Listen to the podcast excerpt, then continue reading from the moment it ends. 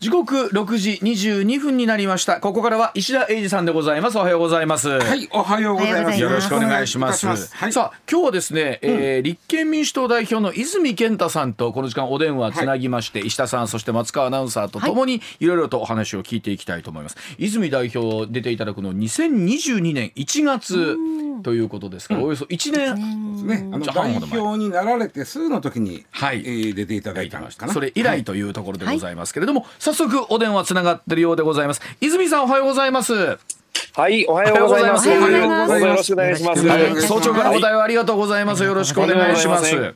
あの前回あの上泉とそして石田でお話伺った時が、えー1年半ほど前なんですが、でしたね。ちょうどはい早いですね。本当にはい。代表になりたてぐらいの頃だったんですけれども、はい、はい。どうでしょうこの1年半振り返っていただいていかがですか？まあ、あの代表になった時っていうのはもう立憲民主党がこう怪我で運ばれて、うん、もうリハビリからのスタートという状況だったんで、はい、まああの徐々にそのリハビリを続けてきて、うん、まあ政策力とか、はい。まあ結束力とか党運営とかが、まあ、だいぶこうもう世の中に復帰して活動ができるようになってきたなという、まあそんな状況ですね。ああなるほど。とはいえ前回の統一地方選をとかを見ていてもですねなかなかこの厳しい戦いが続いてるなというのは終わりだと思うんですけれども。うん。うん。うん。いや、それがですね、ん。あの、まあ確かにこの放送エリアのうん。関西圏でいうと、はい、まあ維新さんのやっぱり勢いってすごいじゃそないでか。うですすね。ううん。ん、ただ、あの、全国的に見たら立憲民主党もうん。実は議席は伸びてるんですよね。うん。だから、厳しい厳しいってあんまりこう下向くばっかりじゃなくて、うん。まあこの状況で議席が伸びてるっていうことも一つプラスにしてで、すね。はい。なるほどね。であのうん。補欠選挙も考えてみたら、その他のどの野党よりもうん票は取ってるんですよね。ああなるほど。うんただ、結果が議席が取れへんかったっていうところは、うんほんまに残念なところなんで、はい。まあ、ほんまにあと一歩というところでうん、僕らも元気で今、頑張れるようにはなってきてるかなと思ってます。でその中ではね5月10日に両院議員の懇談会を開かれて、はいあの衆参ともにということをいろいろお話しされたそうなんですけれども、うん、具体的にこうどんな話しはるんですか、そういう時っていうのは。えーとですね、まあ、一つはこれからの党のその方向性をどうしていくかっていう話とか、はあ。あとはやっぱりその終わった選挙の反省とか、うん。まあ、そんなのを話すんですね。なので、例えばそのは大分ではい。ほ参議院の補欠選挙があっ。たんですけど、うん。ここは自民党と立憲民主党で得票率は50%同士だったんですね。はいはい、うん。もう最終的にもう20万票同士の争いなんだけど、341票差で負けたっていうですね、はい。うん。これがもうなんとかできんかったんかとかですね、はあまあ、そういう声はやっぱりねうん、スタートの時点からこれができたんちゃうかとか、選挙の最終日にこれができたんちゃうかとか、やっぱりそういう皆さんの悔しい思いっていうのをやっぱり受け止めて、はあ。次につなげていくと。うん。まあ中にはもう泉代表しっかりせえっていうのも当然出てくるわけですけど、うん。そうか。とまあ、おっしゃったように50%の得票でも340票差でも、えー勝ちは勝ち負けは負けですもんね、ね選挙はね。これはもう残酷な話ですけども、言ってこれたら200悔しいですね。200でひっくり返るね。そうですよね。で そうなんです。そそういう場合ってねそれこそええ。何ができたんやろうって例えばどんな風な話になるんですか？その議員の間とかでは。あの議員の皆さんから例えばもう出だしから泉健太がもうちょい目立ってたらっていうふうな意見ももちろんありますし、えまあ、あの党の支持率がもうちょい高かったらとか、うん。あるいはうん。まあ選挙の最初の土曜日、日曜日にうんもっと大分市内を中心にやるべきやったとか、あるいはその選挙の最終日も、うん。えーま投票日ですね、投票日なんかも、実はそのそんなにあの情勢調査とか出口調査の結果だとかが悪くなかったんですけど、で今度はそこから自民党がうんぐーっと当日に巻き返したんちゃうかとか、いろいろこう局面局面でタイミングでできたことってやっぱあるんですよ。だからあの僕らはね投票する側からするとね、うんその例えば当日巻き返すとか、はいとかっていうのはその実際やってる方ってのはどこでこう手応えみたいなものだったりとかああできてるなみたいな感じるんですかその。これはですね、うん。あの当日うにん。出口調査の結果っていうのは、そのね、12時時点とかうん。3時時点で出てくる出んですね。ますよね。うん。で、それが大体各党にやっぱり伝わっていくわけですよ。はあはでそうすると、その党によっては、はい。じゃあそこからいろんな支援団体に電話をかけて、あるいはその構成員、加盟員に電話をかけて、うん例えばあの幼稚園の園長さんが、うん。あ支持母体の団体としてあったら、うん。一人一人の園長さんだとかに電話かけたり、うん。あるいは税理士さんに電話かけたりして、うん。ちょっとみんな投票に行かせてくれと、はもう激戦なんや、うん。うん。まあ、こういうふうに言って、うん。まあ、それが徐々になんですけど、その積み重ねが何百票、何千票になるっていうのはやっぱあるんですよね。でも本当やっぱりその力っていうのは、それは自民党さんも強いし、はいうちももっと頑張らなあかんよということですね。ーあのうんさすがに当日は選挙活動できないんですよね。あそうですね、ですから選挙活動ではなくて、実は投票に行きましたかというはあ。問いかけになるんですよね。あーと問いかけあ問いかけということになるのか。うん。まあだからねあの街頭でマイクを使ってできるのが前の日のはい。そうそうそう。まで。ね投票依頼ではできないんでね。投票でできないできないです。もんね。投票依頼はできないです。行ってくださいよは言えるんで。うん。でそうなんよい言ってくださいねということをまあよやってたということなんですけど、まあそれもデリケートなラインですけどもね、非常にね。なるほど。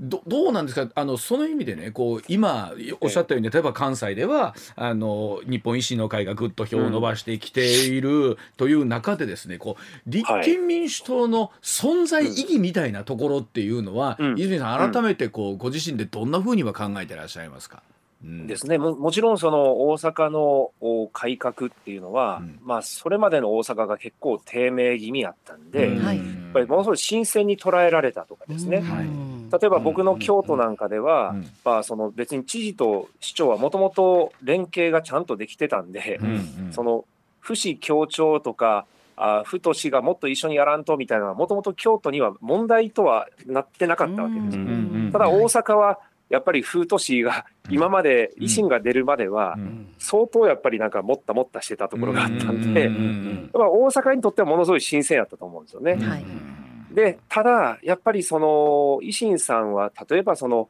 国政においてで言うと、あの核共有の問題だとか、うん。はい。うん。あと基本的にその自助やっぱり自主自立というね。はい。自助が強調されるので、うん。うんまあ、僕ら立憲民主党っていうのはやっぱうん。り一人一人の生活力っていうのは弱い人もたくさんいるので、うん。まあ共助とか公助を大事にしましょうと、ん。助け合いとか役所、まあ、支え合いとかうん。その保健所をちゃんと整備しましょうとか、うん。病院をちゃんと効率で整備しましょうという考え方、で維新さんはそこはどっちかというとどんどん民営化していきましょうという考え方うん。で、まあ、そういうところの、まあ、僕は立憲民主党のこの、まあ、人に優しい改革うん。技術は人のためにあるっていう、まあ、人の生活をベースにした訴えをやっぱりもっとあの さっきリハビリ中って言いましたけど、うん。そこを本格的に訴える。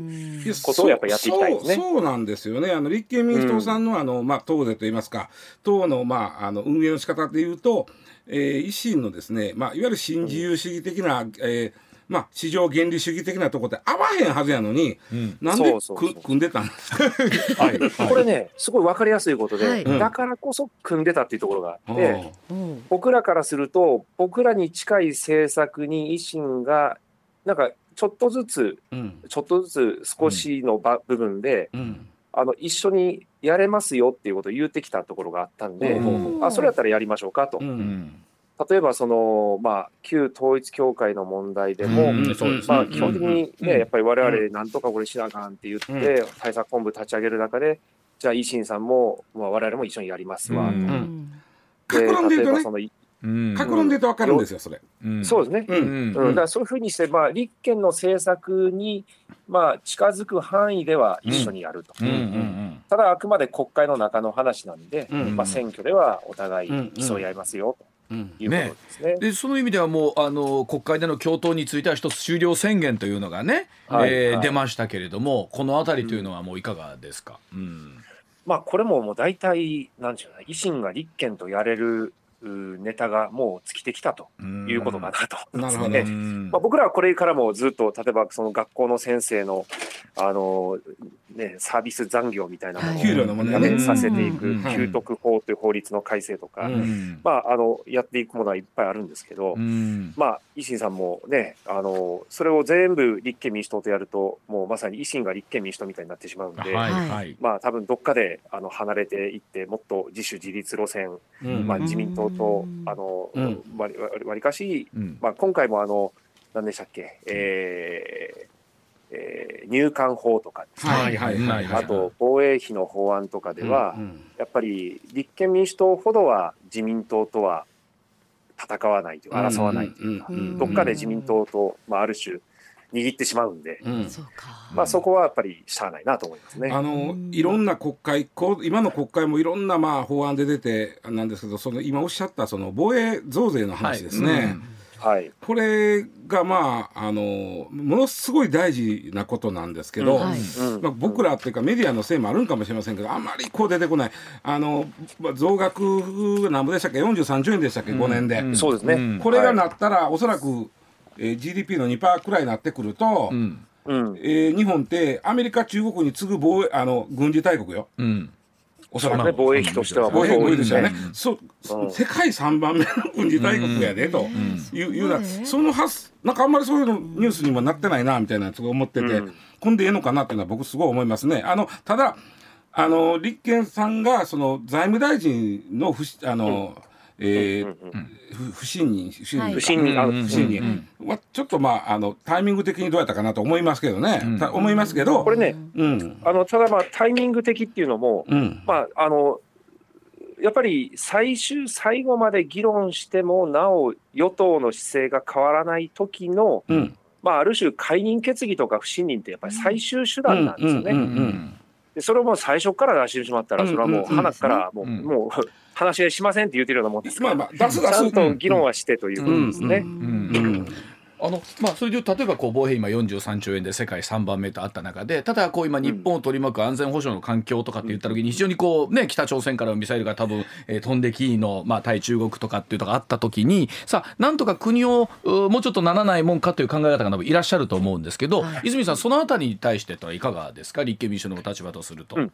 あの僕がやっぱり代表になって、うん。一つの仕事は、立憲民主党はもっと現実路線でなければならないし、うんうんそして立憲民主党がそう見られるように、うん。まあ、政策を作っていくっていうのは僕の目標だったんですね。はい。で、それは今回の外交安全保障では実はできていてう、ん。うん。そのもうちょっとなんとかならんのかっていうふうに言っていただいたように、うん。そのレベルであれば僕らも賛成なんですよ。ううんんだから防衛費が増えることそのものは反対してるわけじゃなくて、うん。必要なものは整えましょうと。うん。ただ5年ってよ5年で43兆ってあまりにでかすぎでしょうと。うん。大きいこれは。もう国の予算のバランスがうん。急に今まで野菜も肉も一緒にちゃんと食べてたのに、うん。急に肉食化してるわけですよ。そうそうそう。うん。それやりすぎやでと。野菜取れという話なんですよね。ほ他のもんがた ね。犠牲にしてね。他が垂れとったらええけど、うんあっちこっちお金いる状態やからね。うん。でそうそう。そう、もうもうね、病院で余った予算も、コロナ対策で余った予算も、うん。国家財産の公務員宿舎を売却したやつも、もういろんなものに使ってくれるかなと思ったら、その余り金は全部防衛費に持ってかれちゃったんで、うん。これはちょっとやりすぎでしょうと。うんしかもその43兆円の中で、そのやっぱりミサイルの開発とかですね、うん。かなりそのアメリカから例えば同じ能力の兵器を買うよりも、うん。2倍以上の費用がかかるとかですね。ちょっと無駄が多いよと。そうなんです。よ。言われるまま買うてますもんうね。ん。なるほど。うん。うんその辺はもっとやらなきゃいけない。それでやっぱり最終的にはその、やっぱり復興特別所得税を、うんは東日本大震災のために作った税目をう、ん。それも防衛費に切り替えるっていうのは、うんうんこれはしかも被災地の声を聞かずにやるのはまずいでしょうと。気持ちがね。まあ難しい結のはね。構僕ら、まっとうなこと言うてるんですいや、僕もね、あの、水野さんおっしゃってることよくわかるし、そうやと思うんですけど、なんていうかな、あい一方で、その、今、わちゃん言ったように、その、北朝鮮からミサイル飛んでくるやないかと、中国がどんどん攻めてくるかもしれんし、うんウクライナみたいなこともあるかもしれない、こっちだって、みたいな、あの論法を持ってこられると、不安を煽られて、お防衛費増額しとけしとけみたいになっちゃうじゃないですか。それがね、非常にね、ね。なんかこう、論理立ての仕方として稚拙なもんに僕ら乗せられてる気がしてしょうがないですよね。うん。とはいえそれを不安に感じてる方もいらっしゃるのもこれまたねだから、だから、そこを不安を、その、いや、だったらこっちはハリネズミになるんやというのを、い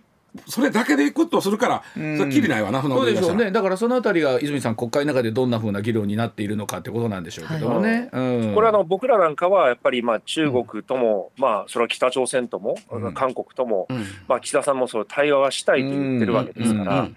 やっぱりそれをもっとやらなあかんと。でもちろん言うべきことは言うと。うん。で、やっぱりその隣の家の人と仲良くしようと思うときに、うん自分の家の中のその包丁の数を増やしても、うんうんそれは隣の家からも不安に思われるだけやし、うんうんお互いに不信感が高まるわけなのでそうですよね。こうなどうでしょうね。例えば論調の一つをするとそこがなかなかもう話が通じる相手じゃなくなってきてるみたいなところっていうのもうんあるのかなっていうところはどうなんですか？そのあたりっていうのは泉さんどんなふうにお考えでしか。なのでですね、う？んまあ、日本独自でただ単に防衛力を大幅に増やすというよりも、うん日本は日本の防衛力は着実に高めながら、うん。やっぱり、まあ、アメリカもそうですし、うん。これからもうもう東南アジア各国だとか、それこそインドだとか、うん。インドネシア、そしてヨーロッパとも連携をしてう、ん。その世界全体で枠組みの変更、現状変更は許さないと、うんで何か起きたときには、ちゃんと世界各国みんなで対応しますよという枠組みを作ることは大事ですね。うん。でもやっぱりそれも基本的にはやっぱり外交をはい。まず最初に旨とするということが大事ですね。うん、あのどうですか泉さん？例えばあの今回お話しあったように次の選挙に向けてね例えば立憲民主党150という議席をというお話をはい。してますけれども、まあ、そのあたりのお話を含めてなんですけれどもこの数字は強気だなという方がいらっしゃると思うんですけれどもいかがですかその150という数字をお出しになったというのは。まあ、あの前、かつて民主党のその時代にですね、まあ、やっぱり自民党と戦って、うん。まあ、177議席を取ったことがあるんですね。はい。うんうんでやっぱり先ほど言ったように、本来人に優しい改革というか、うん。あ人の生活を守る、国民の生活を第一っていうのもありましたけど、そういう路線をちゃんと立憲民主党が力を合わせてうん。打ち出せば、うん。僕はその有権者の皆さんは決してみんなが新自由主義じゃないし、ね、あの強いものが勝てばいいという国民ではないと思うので、僕はそう十分可能やと思ってます。はい。うん。あの例えば大体で言ったら小選挙区で100ぐらい勝てればうん。比例の50っていうのも、まあ、連動してうん。ついてくるような状況を作れると思うので、うん。まあ、この150を僕はやっぱりこれぐらい目指さんとですねいや党内でも結構いるわけですよ。あの、うん。政権交代泉目指すんちゃうんかと、うん。うん。政権交代に向けてもっと強気でやれっていう声を言う、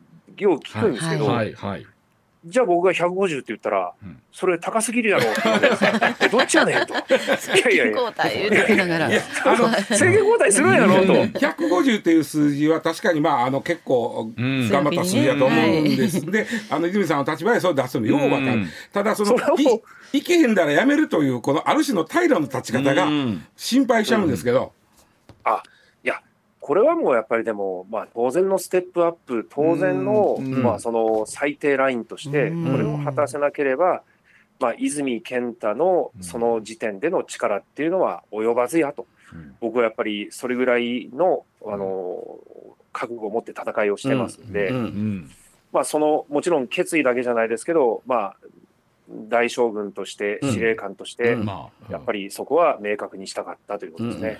あのこれ泉さんにねお聞きすることがどうかなんですけど、アメリカの場合例えばその、まあ、共和民主という、まあ、2つの、ね、大きな政党二大政党って言われてて、まあ、日本もなんかそんな風になれないかっていうところで話が進んだ時もあった時に例えばその今、はい。まあ、自民党が非常に大きな勢力を持ってる中でじゃあこう対抗する野党は一枚岩になるみたいなところ大きくね。ね、うん。さっき石田さん言ったようにこう格論のところでは合うところまや合わないところもあるんだろうけど、総論になってくるとどうしても合わないところが出てくるっていうのがあるわけじゃないですか。うん。どうなんでしょうね、そのあたりこう自民党に対する大きな野党、まあ、野党というか、えー対抗する勢力というのは一つできるのかどうかっていうことなんですけど、まあ、泉さんにお聞きすることがどうなのかっていうのもあると思いますが、はい。まあうん、やっぱり野党って言っても路線もいくつかあると思うんですよね。もともとその維新さんも大阪の自民党の若手から生まれてきている政党ですから、僕らからすればやっぱり自民党由来の政策だとか考え方が多いという意味では、もし維新が野党第一党になったら、うん。まあ自民対自民みたいなもの状況になってくるんちゃうかというふうに思うし、はい。じゃあ逆にそのね他の政党で、えー野党って言ったらみんな一緒かってそれもやっぱりバラバラなところがあって、うん。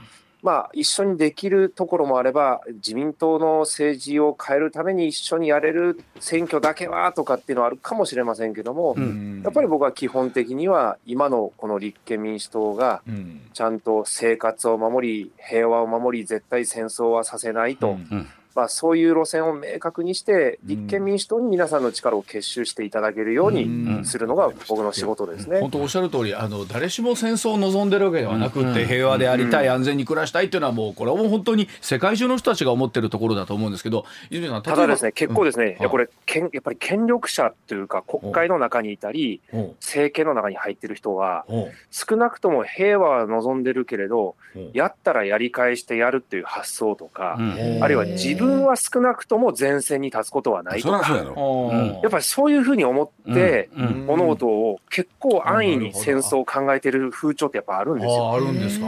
上に行けば行くほど。ややっぱそこは、あの、一般の国民の皆さん以上に、うんあの、権力者は間違いを起こしやすいと。うんそこは僕は危険性は持っとかなかったですね。うんなるほど、うんまあ、それでいうと例えば泉さんどうでしょうね。そのあたりのメッセージをね、えーより国民に広く伝えていくためには、まあ、もちろんこういう、まあ、メディアというのもあるんでしょうけども立憲民主党として今具体的にどういうところからそのお話を広げていこうというのは終わりでしょうか。あそうですね。まあ、あの大変申し訳ないことに、大阪にはですね立憲の議員が今、大変少ない状況なんで、うん。できにくいんですが、今、全国的に言えば、まあ、あの立憲民主党の議員っていうのは今、野党の中で一番多いし、うん。で候補者の数も一番多いし、うん。地方議員の数も一番多いんですね。やっぱりまずは一人一人のその仲間所属議員たちが全国であちゃんと訴え続けるということ、うん。まあ、そして、すみません、泉健太がもっと目立って頑張ることかなと思ってます。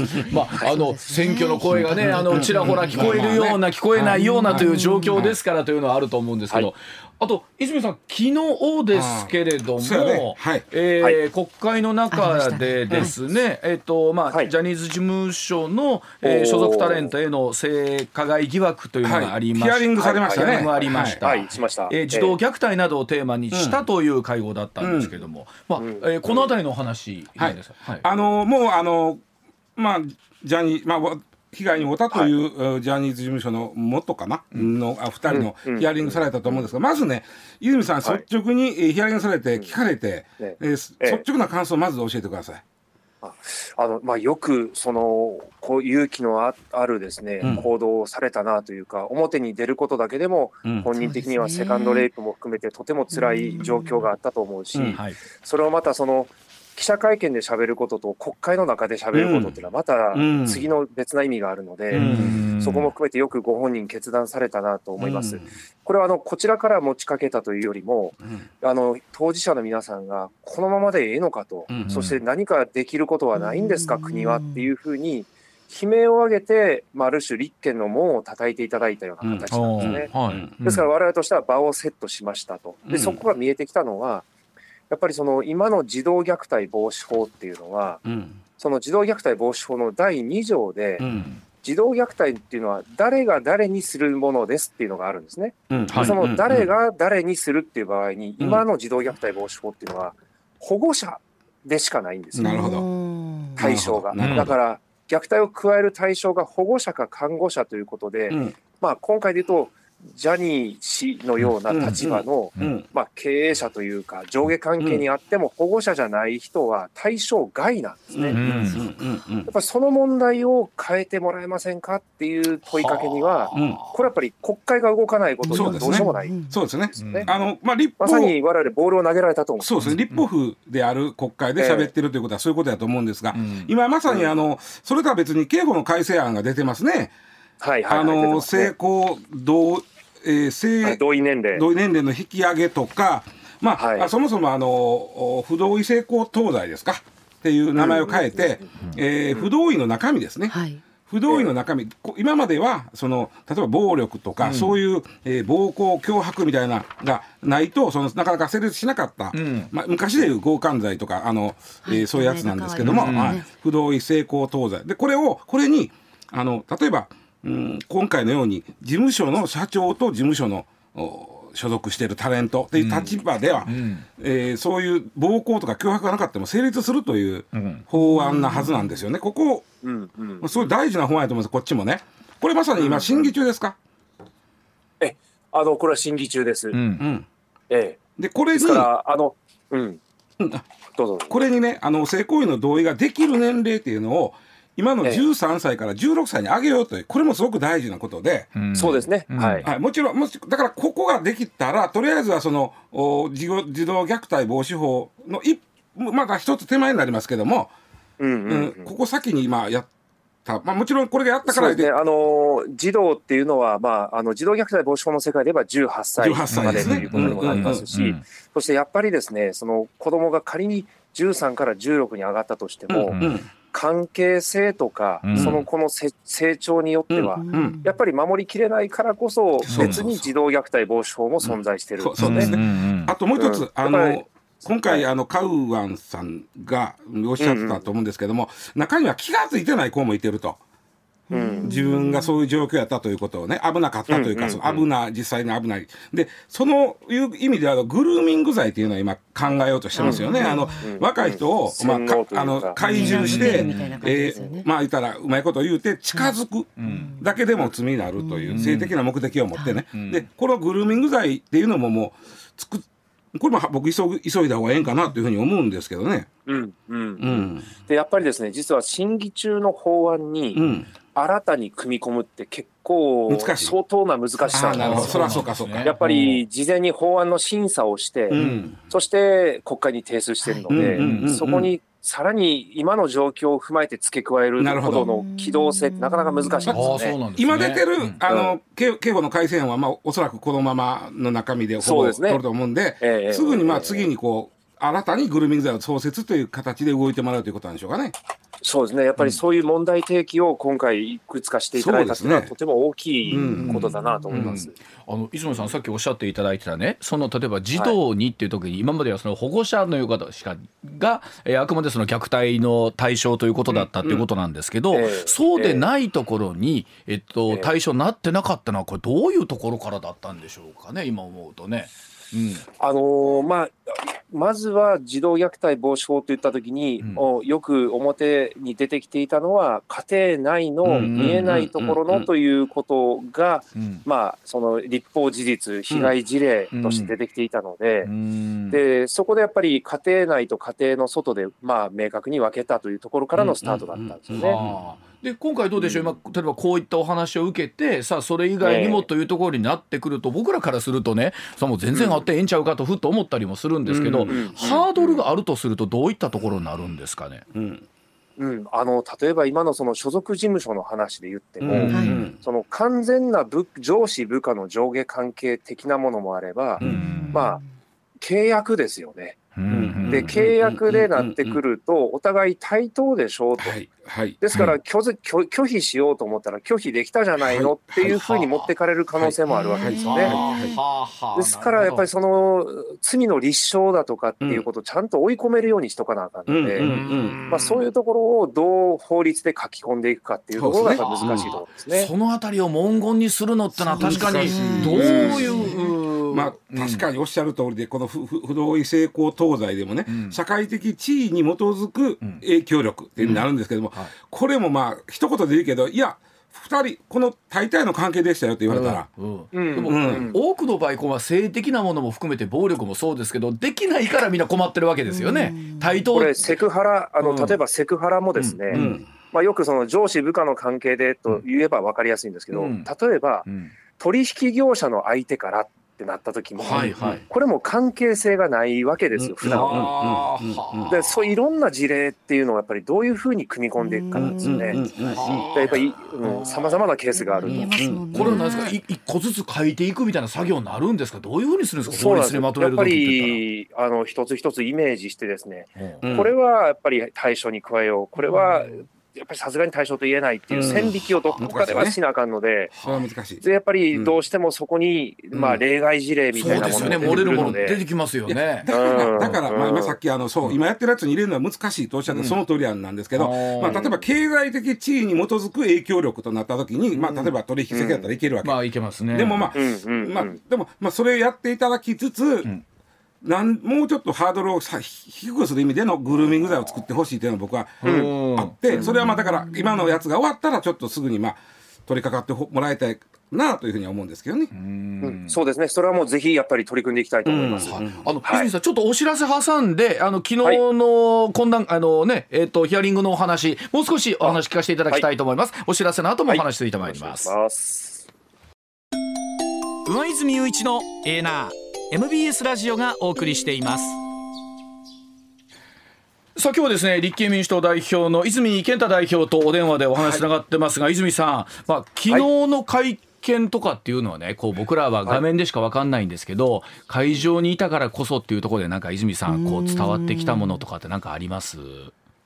いや、あの私はですね、はい、あの党の仲間たちがこの会見を担当していて、はい、代表である私がそこには参加はしてないです、ね、私は報告を聞くとい。うことで、あの私がこれあの、あらかじめ仲間にもいい、また仲間も共有していたのは、これは決してその立憲民主党のためのものではないよと、そして何かこう、芸能ネタ的に騒ぐものでもないよと、あくまで被害に遭った方を助けるための実際の法律議論のためのの、まあ、会にしてくれと、まあ、そういう話をして、あの、わりかし静かめにというと変ですけども、はい。うん、まあ、あの、スタートしたのかなと。そして法制局というですね、はい、衆議院法制局を読んで、うん、実際に法律を作る作業の方に、まあ、いかに入っていくかというところに力を入れて、やってきたということですね。もちろん、あの、世間的には当然、あの、あの、当事者の方の声というのを、まあ、中心に取り上げると思いますけれども。なるほど。はい、ね、あの、そのあたりのその法整備というところ、実はお二人もそこのところをですね、あの、訴えてということで、今回のヒアリングということだったんですが、では、あの7時の情報を挟みましてじゃあ具体的に今回のものを受けてどんなふうな動きになっていくのかというところ、えー、また泉代表と整理していきたいと思います。では一旦7時のお知らせでございますまあそれで言うと泉さんねあの、はい、今回お話お二人でもあったんですけれども、はい、あの我々も記事見てますとねテレビの会見と含めて。あの訴えても法律で守ってもらえる立場にないと感じたと、で完璧な体制は難しいかもしれないけれどもできるだけそこに近づけていけたらということなんですけれども、さあ今回お話を受けてその法整備含めてなんですけど泉さん具体的にどういうことができていきそうですかね今回ので。うん、まずあのさっきお話をしたように児童虐待防止法の、はい、その処罰対象をそもそも保護者だけから広げると、でその後は広げ方でどういう関係性ということを、まあ、書き込めるかというのがまず一つですね。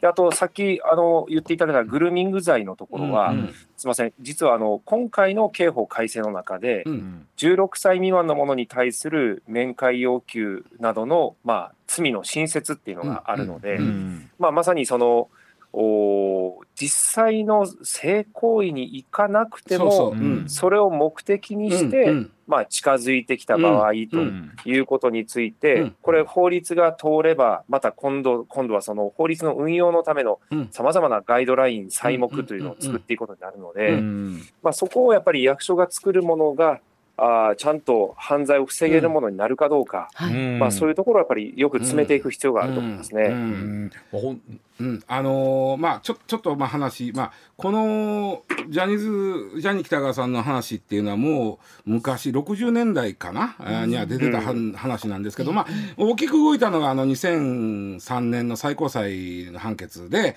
えーまあ、文春が名誉毀損で訴えられたんだけどもこの性加害の部分に関しては、まあ、事実であるとい。うのが出,、てたんだけども、それの時に僕らがメディアがほとんど動いてないということを、すごい僕もじくじたる思いで、こちらすごい責任があって、あの時にちゃんと報道してたら、それ以降の被害が出てないんちゃうかどうかちょっと思ってたりするんです。ただ国会は国会であの時に、えー、ジャニーさんをえー、国会招致しようという動きがあったはずなんですよね。結局しなかった。この辺りは、まあ、あの、立憲というよりは国会議員である泉さんとしてはどういうふうにお考えですかね。そうですね。あのー確かに当時はまだ立憲民主党がない時でしたけども、まあ、国会招致の話っていうのも、多分、一部の筋でというぐらいにしか多分広がりがなかった、そうそう、だから広げなかったんですね、きっとね。そうですね、各党の中でも、それを、その、どうするかというところまでには確かに至ってなかった。党によってはもう、あの、参考人招致じゃなくて承認喚問や言ってるとこまであったんですけどね、あの時は。ね、まあでも本当おっしゃる通り、うん、うん、どうぞ、はい。あいやいや、その意味では、本当にその防ぐべき時に、ちゃんと防ぐと、最初のその第一のですね、まあ、被害というのを、やっぱりあのちゃんと重く受け止めなければいけないというのは間違いないことだと思いますね。なるほど。まあ泉さんあの言ってる間のお時間も来たんですけども、まあ、どうなんでしょう？選挙のねお声というのも、まあある中でいつあるかわかんないという中ですけれども、さあ次の選挙に向けてというと、まずはそのおっしゃった150というのはあごご自身の中では、はい、えー、ご自身の身体ラインだってことなんですよね。それはもちろん、うん、そしてまた立憲民主党がやっぱり世にあの問われることだと思うので、はい、僕はそこはやっぱり組織として達成したいという思いを持ってます。はい、まあどうでしょう。うん、あのその意味では国会議員の皆さんというのはこの会期も近づいてくるという中ではいつもやはり解散というのは頭にありながら。ではあると思うんですけども、ね、常に頭にありますね。うん、でもやっぱり、そのね、その選挙っていうのはそれまでの活動の積み重ねでもあるので、うん。うん、やっぱりいかに人を救うか、人を助けるか、うん。うん、世の中を良くするかっていうことで、うん、立憲民主党が一番になれるように頑張りたいですね。うん、なるほど。あのとで最後にあのあの広島サミットがね今週末ということですけれども、はい、泉さん、一政治家としてというか今回のサミットに期待するところというのはどういったところになりますかね？はい今日私あの、エマニュエル大使とも、アメリカの大使とも会う予定なんですね。はい、やっぱりそこでは一つは、確かにこのずるずる自民党ができていない LGBT 法について、うん、さらに骨抜きではだめですよねっていうことのまあ共有をすること、うん、まあ、そしてその核兵器のやっぱり拡散を防ぐということ、うん、またウクライナに対して毅然とした姿勢を示すこと、まあ、このあたりはやっぱりやってもらわなきゃいかんと。ただあの、岸田さんが言うほど、まだ G7 各国が核については、うん、まあ、広島ではやるものの、うん、それだけで済ますという感じもあるので、うん、もっとやっぱり核軍縮のところは、本来、国際社会で踏み込まねばならないとは思いますね。なるほど。まあ、それを出せるかどうか、はい、ここは問われていると思います。はい、はい、あの国会会期中ということでもあるんですけども、あの朝早いタイミングで、朝早からね、はい、ご出演いただきましてありがとうございます。もう言うてる間にもう出発ですか？はい、そうです。もう出発です。はい、どうもお時間ありがとうございました。泉さん、ありがとうございました。ありがとうございました。どうもすみません。失礼いたします。上泉雄一のエナー MBS ラジオがお送りしています。時刻6時16分になりましたこのコーナーお送りしましょうツッコミニュースランキング時事問題から芸能スポーツまで突っ込まずにはいられない注目ニュースを独自ランキングで紹介、はい、ランキングを紹介する前にまずは芸能スポーツです、うんエンジェルスの大谷翔平選手は現地15日敵地で行われたオリオールズ戦に3番投手兼指名打者でスタメン出場し、うん、打っては特大スリーランホームランを含む4安打3打点。サイクル安打まであと1本に迫るなど、うん、自らのバットでチームの勝利に大きく貢献し5勝目を挙げました。あの最後の座席でツーベースを期待してたファンの人からブーイングが起こるぐらいっていう。うそらそやろうなって見たいもんね、はい、あのスリーベース残してるとかっていうと、はい、ちょっとなと思いますけど、ね、ツーベースはあるもんなとか。あのでも何度も言いますがこの人はもう何をやっても驚きません。ただただすごいですね確かにもうなんかねもうすごいのしかないですよね、はい、あの、そうかそんなこともあるんですねぐらいの感じで。い。や本当すごい人ですね、はい、続いてセ・リーグ阪神が豊橋市民球場で中日に勝利を収め今季初の5連勝をマークしました、ね。うん、貯金は今季最多の8に増やし首位をキープ、うんはい、先発の村上投手は5回4失点で降板も3勝目、うん、佐藤輝明内野手は単独打点王に浮上しました。本当でも負けないですよね。うん。あの本当投手陣も安定してますし打つべき人佐藤選手含めて打つべき人打ってるし、ますます楽しみ。はい。ユニバーサル・スタジオ・ジャパンは16日人気を集めてきたアトラクションアメージング・アドベンチャー・オブ・スパイスパイダーマン・ザ・ライドが来年1月をもって20年の歴史に幕を下ろすことを発表しました本当この USA ができた時にこのスパイダーマンに乗りたいっていうね、はい、体験したいっていうね今でもそうだったんですけど、えー、そうか今でもハリー・ポッターだったりマリオだったりどんどんすごい他のができてるから。すごいなと思うのはやっぱこうテーマパークってやっぱりリピーターを増やしていくのにどんな新しいライドというかアトラクションとかを増やしていくかっていう中でね当然こうなくなっていくのもあって。そうかスパイダーマンなんだと思って、そう。ですねもっと言うとでもスパイダーマン以上に人気のあるものがまたきっとあそこにやってくるんでしょうね、ね、すごいな。はい。それではニュースランキングまずは第5位昨日は各地で気温が急上昇し東海や西日本では30度以上の真夏日となりました、うん、さらに本日は気温が上がり前橋では35度と猛暑日に、うん、東京都心も今年初めての真夏日が予想されています。本当人間ってね忘れるんですよ。去年の今頃どんなんやったかいなと。ただ本当あのあのなんていうんですか体調とこう自分自身と相談しながらですけど松川さん言ったように本当こまめな水分補給というのが必要になってくる時期になりましたからね。引き続きお気をつけください、はい、続いて第4位19日に開幕する G7 広島サミットに向け警察は最大で2万4000人体制の警備を行うことが分かりました。警察庁はサミット期間中に警察庁長官をトップとする警備対策室を設置し全国の警察官で広島県における警備を行います。まあ本当にこの辺りはもう何か毎日のことってはねねあのねいけないというのもそうですし。走っていると、はい、警察庁がバンバンと広島方面に向かっているのよくあります、えー、特にこの週末は本当そのモードになりますからね、はい、うん、続いて第3位。